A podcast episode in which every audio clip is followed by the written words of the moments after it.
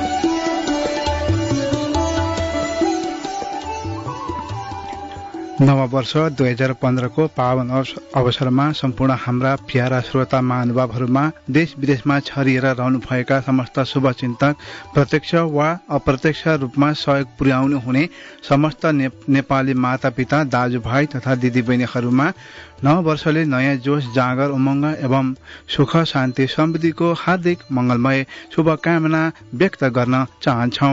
Of Shangrila परिवार radio Adelaide South Australia.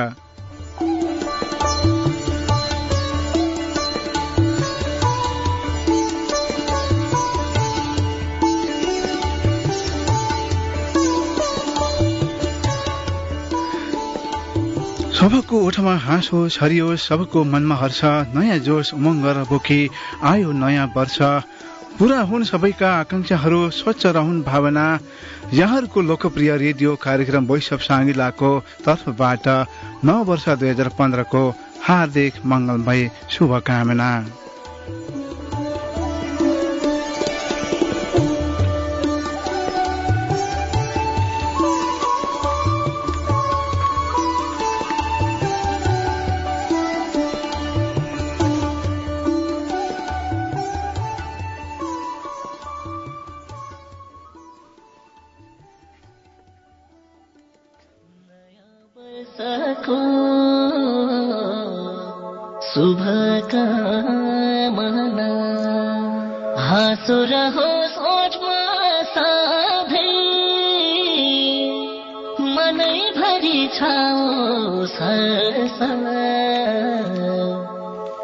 सोचे जस्तै भने जस्तै। रहोस् तिम्रो नयाँ वर्ष। पुरा रहोस् जिन्दगीको। अधुरो सपनको चाहना। नयाँ वर्षको शुभकामना। समस्त श्रोताहरूमा सन्ध्याकालीन नमस्कार गर्न चाहन्छु।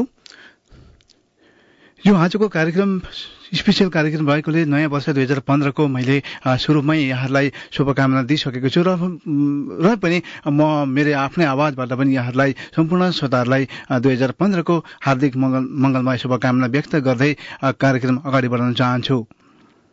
लामो आज एक हप्ताको लामो पर्खाइपछि आज पनि यहाँहरूमा आज आइसकेको छ प्रवासी एवं नेपाली भाषी भुटानीहरूलाई लक्षित गरी विगत चार वर्षदेखि सञ्चालन हुँदै आएको प्रवासी रेडियो कार्यक्रम Nepalese cultural society of South अस्ट्रेलियाको प्रस्तुति साउथ अस्ट्रेलियाको पहिलो नेपाली आवाज लोकप्रिय रेडियो साप्ताहिक कार्यक्रम बोइस अफ साङ्गेलामा आज पनि विविध रमाइला प्रस्तुतिका कोसेली लिएर यति मात्र होइन समाचार सूचना साहित्य खृजनाका साथै सुमधुर आवाजमा सजिएका कर्णप्रिय गीतहरू सुनाएर मनोरञ्जन गराउन यहाँहरू माझ आज आइसकेको छ। दुई सय छैसठीौँ श्रृङ्खला लिएर यहाँहरूकै म नियमित प्रस्तुता म खगेन्द्र। उपस्थित भइसकेको छु र भने यहाँहरूले पनि मलाई एक घन्टा साथ दिएर अबको एक घन्टा साथ दिनुहुनेछ भने पूर्ण आशाका साथ कार्यक्रम अगाडि बढाउने यहाँ बढाउनको लागि म यहाँहरूमा अनुमति चाहन्छु। यहाँहरूले योभन्दा अगाडि एक घन्टा कार्यक्रम यो संसार भुटानी भाइ बहिनीहरूले चलाउने गरेको कार्यक्रम यो संसार एक घन्टा सुनेर ब्रह्मले गर्नुभयो भने अब यहाँहरूमा एक घन्टा रहेर म यहाँहरूमा अरू एक घन्टा भलाकुसारी गर्ने कोसिस गरिरहेको छु श्रोताहरू। र यहाँहरूले पनि मलाई साथ दिएर एक घन्टा साथ दिनुहुन्छ भने पूर्ण आशाका साथ कार्यक्रम अगाडि बढाउन चाहन्छु। र हामीलाई एक सय एक दशमलव पाँच एफएम फ्रिक्वेन्सी अर्थात् फ्रिक्वेन्सी मोडुलेसन अथवा digital online W W dot W dot radio dot L A dot edu dot मार्फत पनि हामीलाई संसारभर प्रत्यक्ष अथवा लाइभ सुनिरहनु भएको छ। यदि मैले यहाँहरूमा पनि फेसबुकमा मैले केही अगाडि सन्देश छोडेको थिएँ। यहाँहरूमा पनि कुनै शुभकामना सन्देश दिन चाहनुहुन्छ। प्रियजन साथीभाइलाई दिन चाहनुहुन्छ भने फेसबुक पेज अन भइसकेको छ। यहाँहरूले फटाफटी आफ्नो प्रियजनलाई सन्देश पठाउन सक्नुहुनेछ जसको लागि voice of Shangrila Facebook page यहाँहरूको लागि खुल्ला रहनेछ एक घन्टाका लागि। र यहाँहरूमा अब रहेर पनि हामी अरू भलाकुसारी गर्नेछौँ। र यति मात्र होइन यहाँहरूले आफ्नै आवाजमा सन्देश दिन चाहनुहुन्छ प्रियजनलाई भनेदेखि चाहिँ हाम्रो स्टुडियोको टेलिफोन नम्बर तिरासी तेह्र पाँच हजार। यदि तपाईँ साउथ अस्ट्रेलिया बाहिर हुनुहुन्छ भनेदेखि चाहिँ शून्य आठ तिरासी तेह्र पाँच हजार। Zero eight one three eight one one three five थाउजन्डमा पनि सिधै सम्पर्क गर्न सक्नुहुनेछ। र हामीलाई सन्देश दिन कुनै सल्लाह सुझाव दिन चाहनुहुन्छ भने हाम्रो स्टुडियोको टेलिफोन नम्बर अथवा voice voice of साङ्गेलाको page W W W dot Facebook dot com slash voice of साङ्गिलामा पनि इनबक्स गर्न सक्नुहुनेछ। श्रोताहरू मैले स्वागत स्वरूप मैले आजको सुरुवातसँगै मैले मिठो धुनसँगै मङ्गल धुनसँगै यहाँहरूलाई मैले स्वागत गरिसकेँ कार्यक्रम भोइस अफ साङ्गिलामा। रेडियो एक सय एक दशमलव पाँच मेगा हर्चको तरङ्ग अन्तर्गत हरेक आइतबार साँझ ठिक ठिक साढे छ बजीदेखि साढे सात बजेसम्म रहने कार्यक्रम हो। यहाँहरूकै प्रवासी रेडियो लोकप्रिय रेडियो कार्यक्रम पनि बनिसकेको छ। र श्रोताहरू आजको पहिलो कार्यक्रम साङ्गीतिक बिसाउनुभन्दा राख्नुभन्दा साङ्गीतिक विश्राम लिनुभन्दा अगाडि म यहाँहरूलाई म आजको पञ्चाङ्गबाट सुरुवात गर्ने अनुमति चाहन्छु। र आज मिति विक्रम सम्मत दुई हजार एकहत्तर साल पौष महिनाको बिस गते शुक्ल पक्षको चतुर्थी तिथि आइतबार। यानि कि आजबाट चाहिँ स्वस्थानी व्रत कथा आरम्भ भएको छ। श्रोताहरू र तदनुसार इस्विसन दुई हजार पन्ध्रको चार तारिक यानि कि आजको दुई हजार पन्ध्रको पहिलो कार्यक्रम रहेको छ भोइस अफ साङ्ग्रेलामा। यहाँहरूलाई पुनः भोइस अफ साङ्ग्रेलामा दुई हजार पन्ध्रको फेरि पनि हार्दिक मङ्गलमय शुभकामना व्यक्त गर्दै कार्यक्रम पहिलो साङ्गीतिक कोसिटी राख्ने बेला भएको छ। स्वागत स्वरूप जुन गीत रहेको छ। देविका बन्दनाको आवाजमा रहेको स्वीकार्नुहोस् यो पहिलो साङ्गीतिक कोसेली त्यसपछि म अरू खुराक लिएर आउनेछु। भोइस अफ साङ्गेला सुन्दै रहनुहोला। फटाफट डायल गर्नुहोस्। फोन तिरासी तेह्र पाँच हजार यानि कि इनबक्स फेसबुक पेजमा तपाईँको सन्देश इनबक्स गर्नुहोस्। म तपाईँको सन्देश पढ्नको लागि वाचन गर्नको लागि आतुर छु। रेडियो सुन्दै रहनुहोला।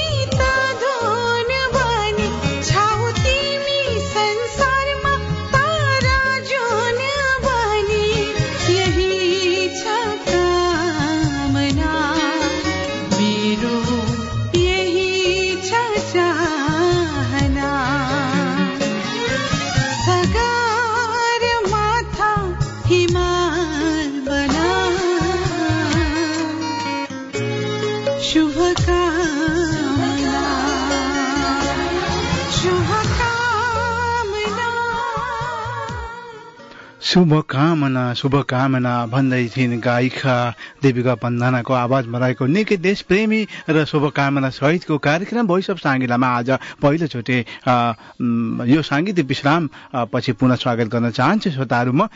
यो दुई हजार पन्ध्रको पहिलो साङ्गीतिक कोसेली रहेको थियो देविका बन्धनाको आवाजमा रहेको निकै रमाइलो गीत। यहाँहरूमा मैले प्रस्तुत गरेँ श्रोताहरू। कार्यक्रम भयो voice of Shangrila radio Adelaide एक सय एक दशमलव पाँच मेगा हर्च हरेक आइतबार साँझ ठिक साढे छ बजीदेखि साढे सात बजीसम्म आउने कार्यक्रम हो। र श्रोताहरू मैले अगाडि उद्देश्य गर्न केही भुलेको छु श्रोताहरू यहाँहरूलाई म केही पनि जानकारी गराउन चाहन्छु भने मैले फेसबुक पेजमा पनि यहाँहरूलाई सन्देश छोड्नु भनेर मैले आग्रह गरिसकेको छु। केही श्रो- श्रोताहरूले पनि सन्देश छोडिसक्नु भएको छ। र उहाँहरूले इनबक्स पनि गरेर पठाउनु भएको छ। केही उहाँहरूले इनबक्स गर्नुभएको सन्देश पनि यहाँहरू माझमा अ, प्रस्तुत गर्न चाहन्छु। र यो कार्यक्रम हप्तामा एकचोटि एक घण्टा आउने भएकोले गर्दा साताभरिका कार्यक्रम र विश्वमा घटेका घटनाहरूलाई समेटेर कार्य तयार पारेको कार्यक्रम समाचार पनि प्रस्तुत गर्छु र हामी नेपाली हौँ हिन्दू हौँ र विदेशमा बसेका नेपालीहरूले के के उपलब्धि गरे भन्ने सवालमा पनि हामी यस बारेमा पनि चर्चा गर्छौँ र यसै सन्दर्भमा अहिले म फेरि प्रस्तुत गर्न चाहन्छु धार्मिक सम्बन्धी एउटा विशेष श्रोताहरू यहाँहरूलाई अवगतै भएको पौष महिनाको आजदेखि शुक्ल पक्ष भोलिदेखि औँसी लाग्नेछ र भोलिदेखि स्वस्थानी व्रत कथा आरम्भ हुँदैछ। भनौँ आजैबाट सुरु हो तर व्रत लिलीले भोलिबाट सुरु गर्छन्। किनभने तिथिमितिको गडबडीले गर्दा पनि आज दर्शाइएको छ तरै पनि खासै भोलि भनेर पनि जनाइएको छ श्रोताहरू। र यसै सन्दर्भमा म यहाँहरूलाई पनि आज यस स्वस्थानी अ, वन्दना प्रस्तुत गर्न चाहन्छु। स्वीकार्नुहोस् यो वन्दना। हरि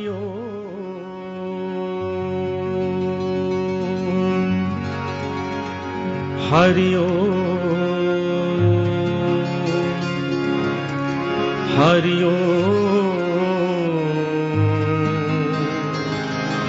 हरि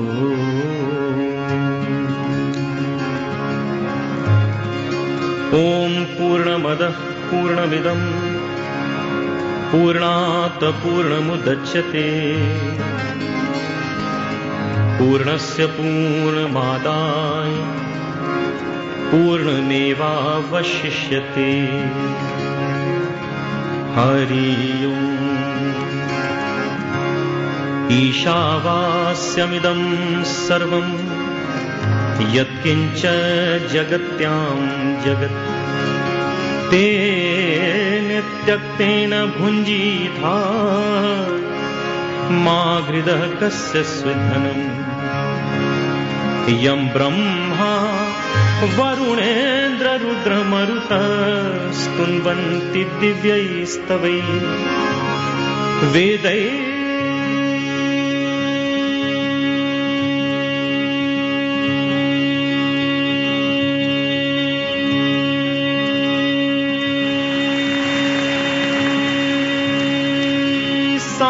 साङ्गपदक्रमोपनिषदै गायन्त्यं सामगा। ध्यानाङ्वस्थित तद्गतेन मनसा। पश्यन्त्यं योगिनो। यस्यान्तं न विदुसुरासुरगणा श्रोताबिन आजबाट श्री स्वस्थानी व्रतकथा आरम्भ भएको छ। र आजै आजैदेखि माघ स्नान गर्ने र अधिकांश हिन्दू नेपालीका घरमा सात्विक भावले श्रद्धा भक्ति प्रवृत्तिका स्व- स्वस्थानीको पूजा पूजा आराधना गरी कथा सुन्ने सुनाउने गरिन्छ। पौष शुक्ल पूर्णिमादेखि सुरु हुने व्रत एक महिना चल्नेछ। आजैका दिनदेखि काठमाडौँको साली नदीमा विशेष मेला समेत लाग्छ। एक महिनासम्म चल्ने स्वस्थानी व्रतलाई एउटा विशेष पर्वका रूपमा हिन्दू नेपालीहरूले मनाउने गर्दछन्। यस अवधिमा स्वस्थानीको कथा सुन भन्ने सुन्ने र महादेवको व्रत गर्ने काम गरिन्छ।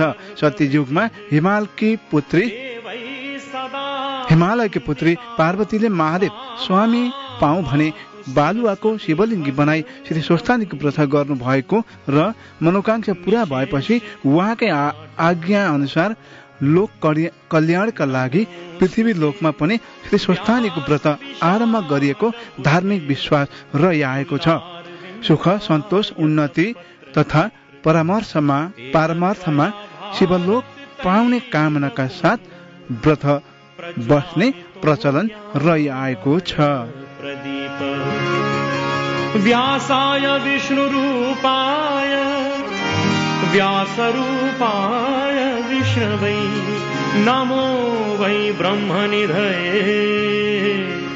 वासिष्ठाय नमो नमः। सहनां भवतु सहनौ भुनक्तु सह वीर्यं करवावहै। तेजस्विनावभीतमस्तु। मा विद्विषावहै ॐ शान्तिः शान्तिः शान्तिः ओम शान्ति शान्ति शान्ति जुन सन् स्वस्थानी प्रथा कथा कथाको आरम्भको आजको दिन यो विशेष कार्यक्रममा आजको जुन नेप हिन्दू नारी नेपाली महिलाहरूले चाहिँ यो स्वस्थानी प्रथा कथा विशेष रूपमा मनाउने गर्दछन् र जुन आजबाट सुरु भएको छ र सम्पूर्ण महिला दिदीबहिनीहरूलाई श्री स्वस्थानीको प्रथा कथा आजबाट सुरु भएको र यहाँहरूलाई पनि हामी भैँस साङ्गिलाको तर्फबाट शुभकामना दिन चाहन्छौँ र यहाँहरूको व्रत सफल रहोस् भन्ने कामनाका साथ कार्यक्रम अर्को श्रृङ्खलातिर लाग्न चाहन्छु श्रोताहरू भर्खरै शुभकामना सन्देश प्राप्त भएको छ। उहाँ हुनुहुन्छ सलपुरीबाट लोक सफल पौडेलले। दुई हजार पन्ध्र नयाँ वर्ष दुई हजार पन्ध्रको हार्दिक मङ्गलमा शुभकामना सम्पूर्ण श्रोताहरू र शुभचिन्तकहरूमा भनेर चाहिँ उहाँले सन्देश लेख्नु भएको छ। लोक सफल पौडेलजी तपाईँलाई पनि हामी दुई हजार पन्ध्र सालको हार्दिक मङ्गलमा शुभकामना व्यक्त गर्दै यहाँका आउँदो दिनहरूमा सफल रहन् शिखर चुमुन भन्ने कामनाका साथ म अर्को श्रृङ्खलातिर लाग्न चाहन्छु। यो पनि विशेष धार्मिक धर्म सम्बन्धीकै रहेको छ वास्तु शास्त्र सम्बन्धीको रहेको छ। बिहान नुहाउँदाको दस दसवटा फाइदा। बिहान नुहाउँदा के हुन्छ? बेलुका नुहाउँदा के हुन्छ?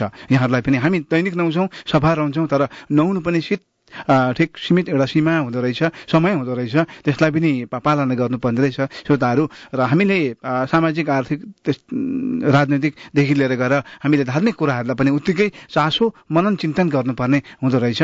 यसै सन्दर्भमा म नुहाउने सवालमा कुरा गर्न चाहन्छु। बिहानमा नुहाउँदाको दसवटा फाइदा। के छन् त श्रोताहरू म एक एक गरेर यहाँहरूमा प्रस्तुत गर्न चाहन्छु।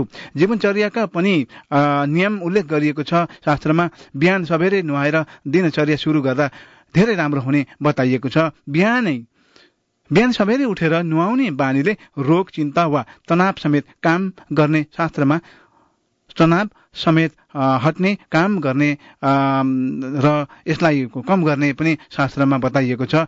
यहाँ म यहाँहरूमाझ पनि जुन दसवटा फाइदा के रहेछन् प्रस्तुत गर्न चाहन्छु जुन एउटा दुई लाइन दुई पङ्क्ति संस्कृतमा पनि श्लोक भनिएको छ। म संस्कृतको यो श्लोक जुन वाचन गर्न कोसिस गर्छु श्रोताहरू गुणादशम स्नानम परस्य साधु हुरुपञ्च तेजस्य बलम च शौचम आयुष्मारोग्य मलो लु पञ्चम मेघाम। अर्थात् बिहान सबैले स्नान गर्दा शरीरमा दसवटा गुण प्राप्त हुन्छन्। यसरी प्राप्त हुने गुण यहाँहरूमा प्रस्तुत गर्न चाहन्छु श्रोताहरू। एक रहेको छ सौन्दर्य। तपाईँ ब्युटिफुल ह्यान्डसम हुनुहुनेछ। बिहान नहुनु भयो भने शारीरिक शक्ति बढ्नेछ।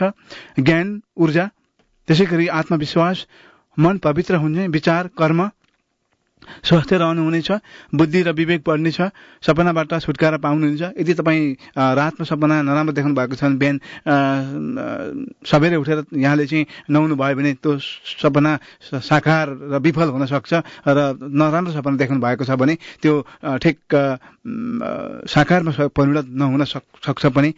र लास्ट लालसाबाट मुक्ति हुन्छ यश मिल्नेछ र कीर्ति पनि मिल्नेछ। यसै गरी शास्त्रमा दैनिक रूपमा बिहान नुहाउँदा शरीर निरोगी हुनुका साथै मन मस्तिष्क पनि ऊर्जामान र तनावमुक्त रहने उल्लेख गरिएको छ। बिहानको नुहाइले दिनभरि नै फ्रेस राख्ने भएका कारण यसमा वैज्ञानिक आधार समेत रहेको बताइएको छ। श्रोताहरू मैले नुहाउने समानको कुरा गरेँ। हुन त हामी दिनभरि काम गर्छौँ र मैला भएर आउँछौँ। सफा रहनुपर्ने हुन्छ। सफा रहनु नै जीवनको लागि एक महत्त्वपूर्ण एउटा बाँच्ने आधार हो। त्यसैले हामी सफा रहन्छौँ तर सफा रहनु कसरी रहन्छ कसरी रहनुपर्छ भने यहाँहरूलाई हामीले भनिराख्नु नपर्ने हो। तैपनि शास्त्रका अनुसार बिहान र बेलुकाको नहुँदाको फरक मैले यहाँहरूलाई मैले प्रस्तुत गरेँ। र यो यस्तै श्रृङ्खला यहाँहरूमाझ पनि कुनै छन्। हामीलाई पठाउन चाहनुहुन्छ भने भोइस अफ साङ्गेलाको इनबक्स पेज अर्थात् भोइस अफ साङ्गेलाको पेजमा वालमा राख्न सक्नुहुन्छ। तपाईँको लेख रचना हामी प्रस्तुत गरिदिनेछौँ। र यसै भन्दै कार्यक्रम अर्को श्रृङ्खलातिर लाग्न चाहन्छु श्रोताहरू। र एकजना श्रोताले शुभकामना सन्देश पठाउनु भएको छ। उहाँ हुनुहुन्छ भुटानी एथनिक स्कुलबाट सभापति तिलचुन सापकोटा हुनुहुन्छ। उहाँले चाहिँ अङ्ग्रेजीमा लेखेर पठाउनु भएको छ। म उहाँले जस्तो लेख्नु भएको छ उहाँ लेख सन्देश जुन सन्देश छ जस्ताको तस्तै म यहाँहरूलाई प्रस्तुत गर्न चाहन्छु। Peace progress prosperous and security wish you all a happy new year 2015. Thanks to all community members, volunteers and well wishers for their support to language, art and culture and literature. Once again, wish you a happy new year 2015. Thank you. Tilchan Sapkota भनेर चाहिँ उहाँले लेख्नु भएको छ उहाँ हुनुहुन्थ्यो तिलचन सापकोटा भुटानी ethnic स्कुलका चेयरपर्सन एडलेस अस्ट्रेलियाबाट उहाँले सन्देश पठाउनु भएको थियो तिलचन सापकोटाजी तपाईँलाई र तपाईँका समुदायमा भएका सम्पूर्ण सहभागीहरूलाई पनि हामी भैँस तर्फबाट दुई हजार पन्ध्रको हार्दिक मङ्गलमा शुभकामना व्यक्त गर्न चाहन्छु। र श्रोताहरू कार्यक्रम अर्को साङ्गीतिक कोसेली राख्ने बेला भएको छ। आजको यो बसाईको तेस्रो साङ्गीतिक कोसेली स्वीकार्नुहोस् दिपेश किशोर भट्टराईको आवाजमा रहेको अर्को एउटा शुभकामना गीत रहेको छ। स्वीकार्नुहोस् यो शुभकामना गीत।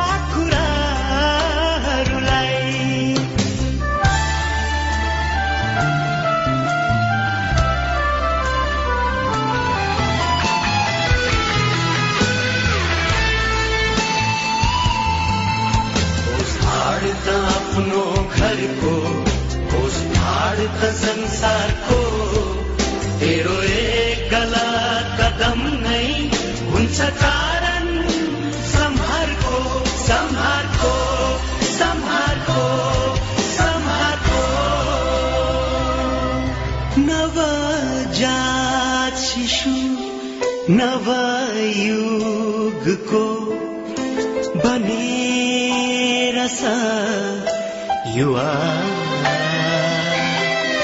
बनु निश्चल निडरा बेभर निष्कपट सबै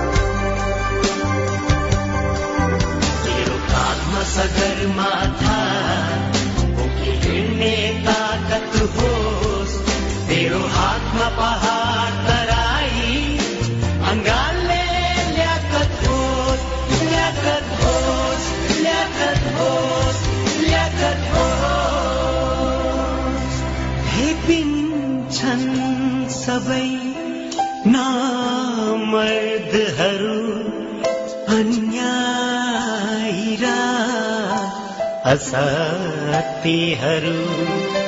तेरो छाती सत्यको लागि लडिदिने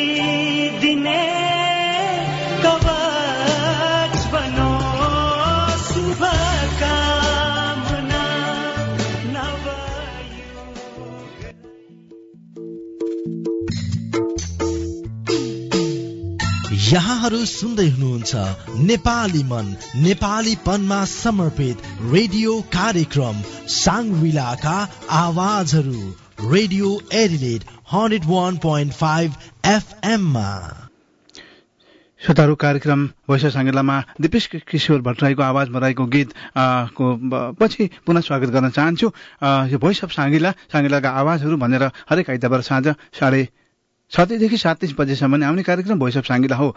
र यहाँहरूले हामीलाई डिजिटल अनलाइनमा पनि सुनिरहनु भएको छ। यदि तपाईँ रेडियो ट्युन गर्दै हुनुहुन्छ भने W W W dot radio dot Adelaide dot edu dot AU मार्फत पनि हामीलाई संसारभर लाइभ अर्थात् प्रत्यक्ष सुनिरहनु भएको छ।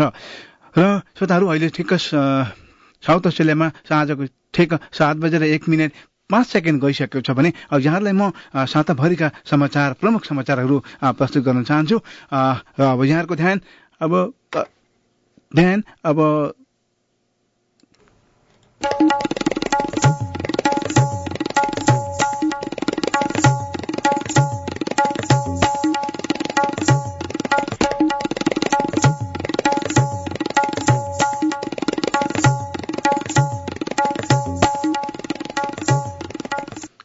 श्रोताहरू समाचारको सिलसिलामा आरम्भ गर्न चाहन्छु। अस्ट्रेलियन सरकारले साउथ अस्ट्रेलिया र भिक्टोरियामा आगलागी खतरा अत्यन्तै उच्च जोखिममा जोखिमका जोखिममा देखिएको बताएको छ। सरकारका अनुसार तीस वर्ष यताकै सबैभन्दा खतरनाक दिन बनेर आजको दिनलाई घोषणा गरिएको छ। एडिलेट हिल्समा आज उच्च सावधानी अपनाउन सरकारले आग्रह गरेको छ र यस क्षेत्रमा अत्यन्तै जोखिमको संकेत गरेको छ। एडिलेटको सम्प्रश्न फ्लाइटमा नियन्त्रण बाहिर रहेको आगो यति बेला प्रति घण्टा नब्बे किलोमिटरको रफ्तारमा फैलिएको छ। एडिलेटको पूर्वतिर आगो चारैतिर फैलिएको जनाइएको छ। सरकारले उक्त इलाकामा आपतकाल घोषणा गरेको छ। आगो नियन्त्रणमा ढिलाइ हुँदा भिक्टोरियाको पश्चिमी क्षेत्रतर्फ आगो फैलन सक्ने चेतावनी सरकारले दिएको छ। संविधानका विवादित विषयमा सहमति कायम गर्नका लागि प्रधानमन्त्री सुशील कोइराला र माओवादी अध्यक्ष बीच आइतबार अर्थात् आज बिहान छलफल भएको छ। प्रचण्ड स्वकीय सचिव चुडामणि खड्काले दिएको जानकारी अनुसार आज बिहान नौ बजेदेखि प्रधानमन्त्री निवास बालटारमा कोइरालासँग छलफल भएको थियो। सहमतिका सहमति कायम गर्नका लागि गम्भीर रूपमा छलफल भएको छ। कहाँ कहाँ गिभ एन्ड टेक गर्ने कहाँ लचिलो बन्न सकिने भन्ने विषयमा छलफल भएको छ खड्काले बताए। सहमति कायम गर्नका लागि छलफल सकारात्मक रूपमा अघि बढेको खड्काले एक समाचारलाई दिएका छन्। प्रधानमन्त्री पनि सहमतिका लागि सकारात्मक नै हुनुहुन्छ। अहिले प्रचण्ड र एमाले अध्यक्ष केपी ओली बीच छलफल भइरहेको एक समाचार स्रोतले जनाएको छ। खराब मौसमका कारण एयर एसियाको विमान दुर्घटनामा परेको इन्डोनेसियाको मौसम विभागले जनाएको छ। इन्डोनेसियाको मौसम विभाग बीएमकेजीका अनुसार आँधीसँगै एयर बस बतासिएको प्रारम्भिक अनुसन्धानले देखाएको थियो। एमकेजीका प्रमुख अनुसन्धानकर्ता एडभिन एड्रिनले एयरको एयरबसको अन्तिम लोकेसनको मौसम अत्यन्तै खराब भएकाले सोही कारण दुर्घटना भएको हुन सक्ने प्रबल सम्भावना रहेको औल्याएका छन्। गत आइतबार एक सय बत्तीस माफ गर्न एक सय बैसठी यात्रु सहित इन्डोनेसियाबाट सिङ्गापुरका लागि उडेको ए तीन सय बिस एयरबस विमान जावा समुद्रमा दुर्घटनाग्रस्त भएको थियो। शनिबार बिहानसम्ममा तीसवटा सब मात्रै फेला परेका छन्। दुर्घटनाग्रस्त एयरबसको ब्ल्याक बक्स फ्लाइट डाटा र ककपिट अझै पनि फेला परेको छैन भनेर पनि समाचारमा जनाइएको छ।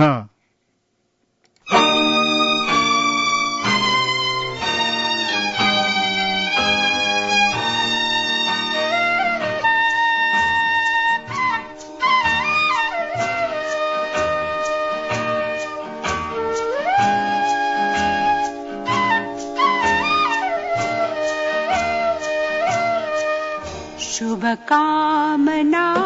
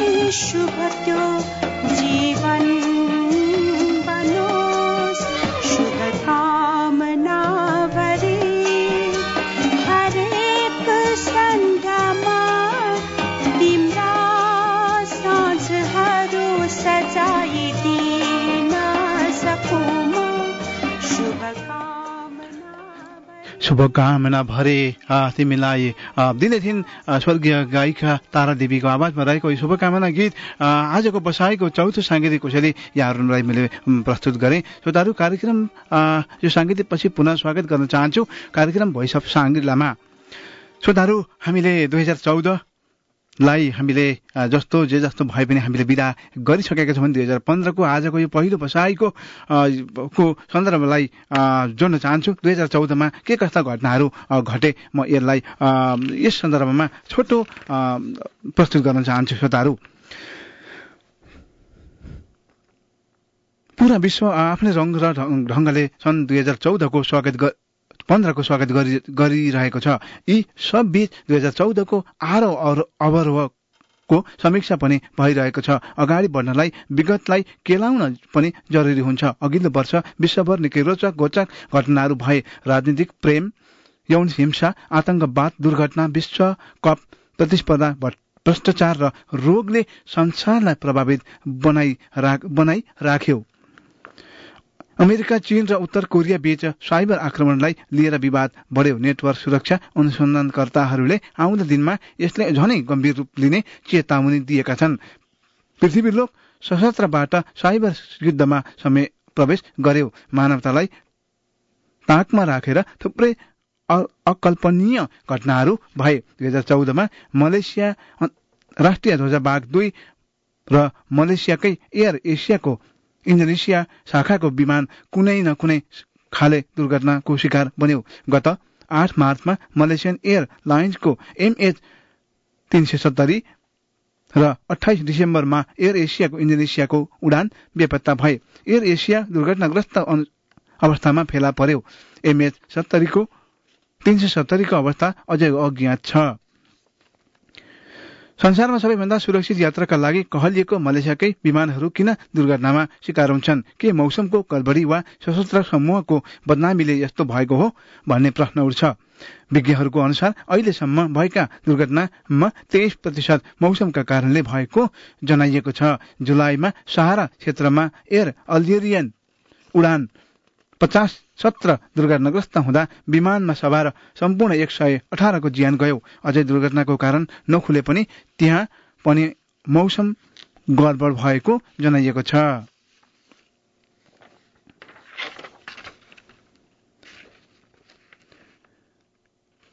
सिरिया र इराकमा उदय भएको नयाँ आतंकवादी शक्ति इस्लामिक स्टेटका लडाकु अत्याचार शुरू भयो। उनीहरूले थुप्रै पत्रकारलाई मारे। यसैबीच दुई हजार चौध पत्रकारको हकमा रहेन। विश्वभर एक सय अठार पत्रकारको हत्या भएको अन्तर्राष्ट्रिय पत्रकार महासंघ आइएफले जनाएको छ। उसले दुई हजार तेह्रमा तेह्र बढी पत्रकारको हत्या भएको जनाएको छ। आइएफजेले पत्रकारलाई कायम कामकै क्रममा आक्रमणको लक्ष्य बनाएको वा उनीहरू भिडन्तमा परेको उल्लेख गरेको छ। यस वर्ष सत्र पत्रकारको रिपोर्टिङका क्रममा प्राकृतिक प्रकोपमा परि मृत्यु भएको छ। यो वर्ष पाकिस्तानमा चौध पत्रकारको हत्या भयो। यसलाई संचारकर्मीको हकमा सबैभन्दा जोखिमपूर्ण मुलुकमा दरि- दरियो यसपछि सिरियामा बाह्र पत्रकारको हत्या गरिएको छ। अफगा- अफगानिस्तान तथा प्यालेस्टाइनमा क्रमशः नौ नौ पत्रकार मारिए। यस वर्ष ज्यान गुमाउनेमा एएफपी पत्रकार चालिस वर्षीय सरदार मोहम्मद पनि रहेका छन्। इबोला भाइरसका कारण लाइबेरियामा संकटकाल घोषणा भयो। विश्व स्वास्थ्य संगठनले पश्चिम अफ्रिकामा यसलाई सार्वजनिक स्वास्थ्यका लागि संकटकाल र विश्वकै चिन्ताको विषय बनेको घोषणा गर्यो। डिसेम्बरको अन्त्यसम्ममा इबोला भाइरस रोगबाट सात हजार पाँच सय जना भन्दा बढीको मृत्यु भएको डब्ल्युएचओले भनेको छ। दुई हजार चौधलाई प्राकृतिक विपद र दुर्घटनाको वर्षभन्दा मान्दा पनि हुन्छ। अक्टोबरको दोस्रो साता दक्षिण भारत हुदहुद आदिको प्रकोप। नोभेम्बरको तेस्रो साता माडा माडागास्करमा प्लेगको चौधको मृत्यु अप्रिलको तेस्रो साता दुई सय भन्दा बढी ज्यान गएको बढीको ज्यान गएको डुङ्गा दुर्घटना प्रकरणमा दक्षिण कोरियामा प्रधानमन्त्री परिवर्तन। राष्ट्रपतिद्वारा क्षमा याचना र डुङ्गा क्याप्टेनलाई छत्तीस वर्ष जेल सजाय लगायत बिर्सनै नसकिने प्रकरणहरू भए।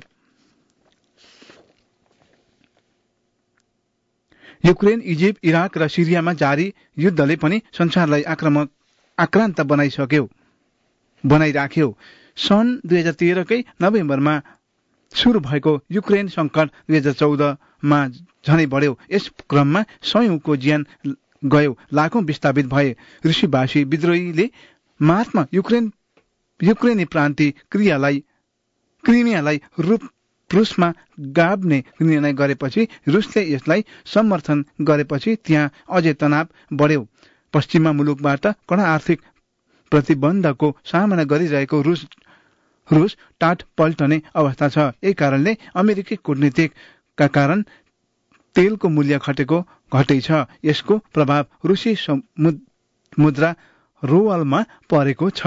रुसले यस समस्याको सामना गर्न चीन र भारतसँग थुप्रै सहमति र सम्झौता गरे पनि उसको संकट टरेको छैन। अमेरिका र रुस मध्ये कसले घुँडा टेक्छ भन्न सकिन कठिन छ। इजिप्टमा सेनाले निर्वाचित राष्ट्रपति मोहम्मद मोर्सीलाई पदमुक्त गरेको एघार महिनापछि पूर्व सेना प्रमुख अब्देल फताल अल सिसी राष्ट्रपति पदमा आसीन भए सिरियाको अवस्था वर्षभर पनि दुःखदै रह्यो। करिब चार वर्षको युद्ध गृह युद्धमा त्यहाँ दुई लाखभन्दा बढी नागरिकको मृत्यु भएको छ।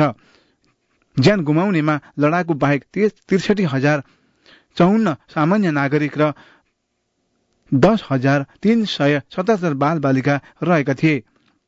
त्यहाँ निरङ्कुश सरकार विरुद्ध लड्नेमा सैतिस हजार तीन सय चौबिस विद्रोही र बाइस हजार छ सय चौबिस विदेशी जिहादी रहेको खुलासा भयो। यो घटनाको युरोप र अमेरिका जस्ता शक्तिशाली राष्ट्रका लागि चिन्ताको विषय बनेको छ किनकि त्यहाँ नागरिक त्यहाँका नागरिक पनि यसमा सहभागी भएको पाइयो। प्रत्यक्ष वा प्रत्यक्ष वा फेसबुक मार्फत सक्रिय त्यस्ता जिहादी विरुद्ध भारत सहित विश्वभरका सरकारले कारवाही अघि बढाएको थियो। अन्तत नयाँ वर्षको पूर्व सन्ध्यामा रुसी राष्ट्रपति र राष्ट्रपति भ्लादिमिर पुटिन बुधबार अमेरिकी समकक्षी बाराक ओबामालाई नयाँ वर्ष दुई हजार पन्ध्रको शुभकामना दिन शुभ संकेत दिनु शुभ संकेत हो। उनले विश्व शान्ति सुनिश्चित गर्ने दुई मुलुकको आपसी जिम्मेवारी भएको धारणा राखेका छन्। हाल युक्रेनी विद्रोहीलाई लिएर अमेरिकी तथा रुसी सम्बन्ध संकटग्रस्त र पुटिनले आउँदो वर्ष दोस्रो विश्वयुद्ध अन्त्य भएको सत्तरी वर्ष पुग्नु हिटलरवादको पूर्ण समापनको प्रमाण बताए भएको बताए। ओबामाले पुटिनले क्रिमियालाई छिट्टै गाभेर विश्वलाई मूर्ख बनाएको ठाने पनि वास्तवमा उनी कमजोर भएको दावी गरेका थिए जसका कारण रुसी अर्थतन्त्रले कठोर प्रतिबन्धको सामना गर्नु परेको ओबामाले औल्याएका थिए। जे होस् यी सब विगतमा विगतमा भए पुटिनको नयाँ पहलले दुई हजार पन्ध्रले शान्ति ल्याओस् नव वर्षमा विश्वभर समृद्धि छाओस्। श्रोताहरू मैले जो विश्वमा घटेका घटनालाई मैले संक्षिप्त रूपमा प्रस्तुत गरेँ। यो निकै लामो थियो। मैले यसलाई छोटकरीमा प्रस्तुत गरेँ श्रोताहरू। र यसै क्रममा अर्को एउटा लेख छ श्रोताहरू म अर्को लेख प्रस्तुत गर्न चाहन्छु। जुन रहेको छ गीत मार्फत पनि बेलायत नेपाल सम्बन्धको भनेर पनि जनाइएको छ। यो के हो त? यहाँहरूलाई म जानकारी गराउन गराइहाल्छु म। अङ्ग्रेजी नेपाली दुवै शब्दहरू मिश्रित यहाँ अहिले प्रस्तुत हुन्छ श्रोताहरू गीत कसै बीच आफ्नो सम्बन्ध प्रकार रहेको दर्शाउन पर्याप्त छ। ब्रिटिस सेनामा आबद्ध नेपाली र गोरा मेजरले संयुक्त रूपमा गाएको गीतले यहाँ चाहिँ बेलायत र ब्रिगेड अफ गोर्खा बीचको सुमधुर सम्बन्ध दर्शाउन खोजेको छ। ब्रिगेड अफ गोर्खा अर्थात् बेलायती सेनामा गोर्खाहरूको प्रवेश यही प्रवेशले यही साल दुई हजार पन्ध्र दुई सय वर्ष टिक्दैछ। यही उपलक्ष्यमा the Royal Gorkha Rifles second बटालियनका major द्वय हेम कुमार तामाङ र जेस बक्कीले मौलिक नेपाली संगीतमा पश्चिम पश्चिममा फ्लावर भनेर ल्याएको उक्त गीत अहिले एकका एक हिट लिस्टमा छ। मेजर द्वय तामाङ र बक्लीको सैनिक यात्रा धेरै वर्षदेखि सँगसँगै छ। सन् दुई हजार नौदेखि दुई हजार एघारमा अफगानिस्तानको युद्ध मोर्चामा पनि साथै रहे। यी दुई व्यक्तिबीचको आत्मीय सम्बन्ध युद्ध भूमिमा मात्र गहिरो रहेन। उनीहरूले सय वर्ष यता र समस्त गोर्खालीहरूकै प्रगाढ सम्बन्ध गीत मार्फत उजागर गर्न खोजे। ब्रदरहुड ब्याडको गोर्खाली साथी एल्बममा समावेश छ। गीत मध्ये स्प्रिन्ट इज स्ट्रङ्गर गीतको म्युजिक भिडियो अहिले लोकप्रियतातर्फ उन्मुख भएको छ। बेलायतको पथमा बक्लीले नेपाली शब्दहरू स्पष्ट गाएका छन् भने उनले उनलाई भिडियोमा पनि देख्न सकिन्छ। गोर्खालीहरूसँग अगाध सम्बन्ध राख्ने बक्कली नेपाली समेत पुगिसकेका छन्। मेजर बक्कली हाल ब्रिगेड अफ गोर्खाजको चिफ अफ स्टाफ भएर स्ट्यान्ड हटमा कार्यरत छन्। सन् उन्नाइस सय अठासीमा ब्रिटिस सेनामा भर्ती भएका रानीबास आठ घोरेटार भोजपुरका हेम अहिले साइप्रसमा छन्। गीतमा हेम र बक बक्लीले हेमकी तेह्र वर्षीय छोरी रियाले पनि साथ दिएकी छिन्। यो बेलायतमा अध्ययनरत छिन्। आइटियूमा उपलब्ध ती गीत एल्बम गोर्खाली साथीमा prince is stronger prince is stronger बाडुली चल्दा शिरमा खुकुरी यो जुनीमा गोर्खाली साथी र मेरो प्यारो घोडेटार जस्ता गीत समावेश छन्। एल्बम बिक्रीबाट आएको पैसा बेलायत र नेपाल स्थित भूतपूर्व गोर्खाहरूलाई सघाउने र एउटा कल्याणकारी संस्था दि गोर्खा वेलफेयर ट्रस्टलाई दिने उनीहरूको अठोट छ। दुई मेजरहरूसँग निकट रहेका बेलायत स्थित एकजना बुद्धिजीवी नारायण अधिकारीले अधिकारी गीतले बेलायत र नेपाल गोर्खा बीचको सम्बन्ध झन प्रगाढ बनाउने विश्वास व्यक्त गर्दछन्। सैनिकहरू राइफल बोकेर लडाईँ मात्र गर्दैनन्। उनीहरूमा पनि भावना र सिर्जना हुन्छ भन्ने गीतले दर्शाएको छ। जुन गीत यस प्रकार छ श्रोताहरू गहिरो छ मित्रता हाम्रो कहिले हाम्रो कहिले पनि नटुट्ने सागर चाहिँ गहिरो सम्बन्ध छ हाम्रो। साइनो हो कि मितेरी हो अर्थ उस्तै छ। सम्बन्ध यो गहिरो छ स्वार्थ एउटै छ। आदि बेरीले नछुने गहिरो सम्बन्ध। Our bond is deep and stronger than me our friend join as always queen be deep याद the deep is the sound feed सम्बन्धमा हाम्रो भनेर गीत गाएका छन्। जुन गीत यस प्रकार छ यहाँहरूलाई मैले छोटो मात्र प्रस्तुत गरेँ। अब उहाँहरूले गाउनु भएको यो गीत यहाँहरूको आजको पाँचौं बसाईमा पाँचौं साङ्गीतिक कोसेली।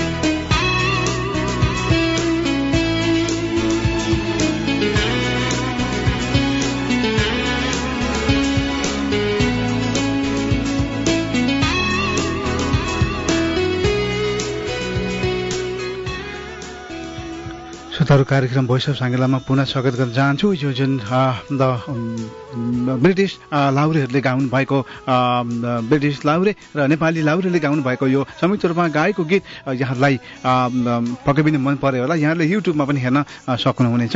र यति भन्दै कार्यक्रम अ, तिर अन्त्य अन्त्यतिर आइसकेको छ श्रोताहरू र अन्त्यमा जाँदा जाँदै हाम्रा नियमित श्रोता अफ साङ्गेलाका नियमित श्रोता हुनुहुन्छ र सर्जक पनि भन्छु उहाँ साहित्यकार पनि हुनुहुन्छ। उहाँले एउटा कविता लेखेर पठाउनु भएको छ। निकै लामो कविता छ। नयाँ सालको कविता हो प्रस्तुत गरिदिनु होला भनेर चाहिँ मेसेज लेख छोड्नु भएको थियो। उहाँकै कविता म गर्न चाहन्छु उहाँ हुनुहुन्छ टेक भण्डारीजी। एलिजाबेथ भेलबाट हुनुहुन्छ। उहाँको कविता यस प्रकार छ श्रोताहरू।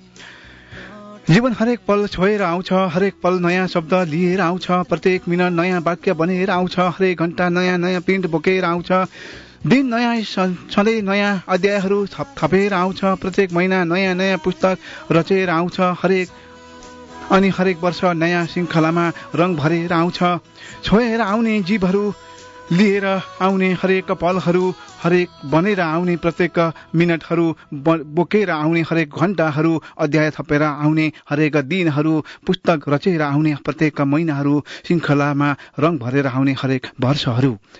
नयाँ वर्ष तिमीलाई छ खै के दिउँ तिम्रो अनुमति बिना म खै के पिउँ तिम्रो अपार प्रेम बिना म खै के जिउँ आऊ सधैँ खुसियाली लिएर आऊ। खुसियालीमा सप्तरङ्गी रङ्ग भरेर आऊ नयाँ वर्ष तिमी आऊ हामीलाई हर पल समेट्न आऊ। दुई हजार चौध तिमी हाँसी खुसी जाऊ। सबै उमङ्ग भरेर दुई हजार पन्ध्रलाई पठाऊ। नयाँ वर्ष तिमी धन्य छौ। नयाँ वर्ष धन्य वर्ष धन्य नयाँ वर्ष दुई हजार पन्ध्र ह्याप्पी न्यु इयर भनेर। देख भण्डारीजी यहाँको कविता निकै वाचन गरेँ। मैले मेरो शरीरका रङहरू पनि निकै ठाडा ठाडा भए यो कविता पढ्दा मलाई कथा अ, कस्तो आभास भयो। यहाँले यो कविता निकै मेहनत गरेर लेख्नु भएको छ। यहाँलाई धेरै मेहनत गर्नु परेन होला जहाँसम्म लाग्छ तर मलाई कठिन लाग्यो यो कविता वाचन गर्न पनि। र श्रोताहरूले यो कविता सुन्नुभयो भन्दै कार्यक्रम भोइस अफ सुनिदिनु भएकोमा यहाँहरूलाई धेरै धेरै धन्यवाद। कार्यक्रम अब यहाँहरूमा केही मिनट बत्ने रहने बाँकी छ समय सकिएको घोषणा गर्दै कार्यक्रम भोइस अफ आगामी आइतबार छत्तिस बजे ठिक्कै भेट भेट हुने बाचाका साथ कार्यक्रमबाट बिदा हुन चाहन्छु। यहाँहरूको यो सुखमय रहोस् यो साता मङ्गलमय रहोस् सुखमय रहोस्। फेरि पनि दुई हजार पन्ध्रको हार्दिक मङ्गलमय शुभकामना व्यक्त गर्दै सल्लाह सुझावको लागि आशा राख्दै कार्यक्रमबाट म नियमित प्रस्तुता खगेन्द्रमा बिदा हुन चाहन्छु। हवस् त नमस्ते शुभ सन्ध्या।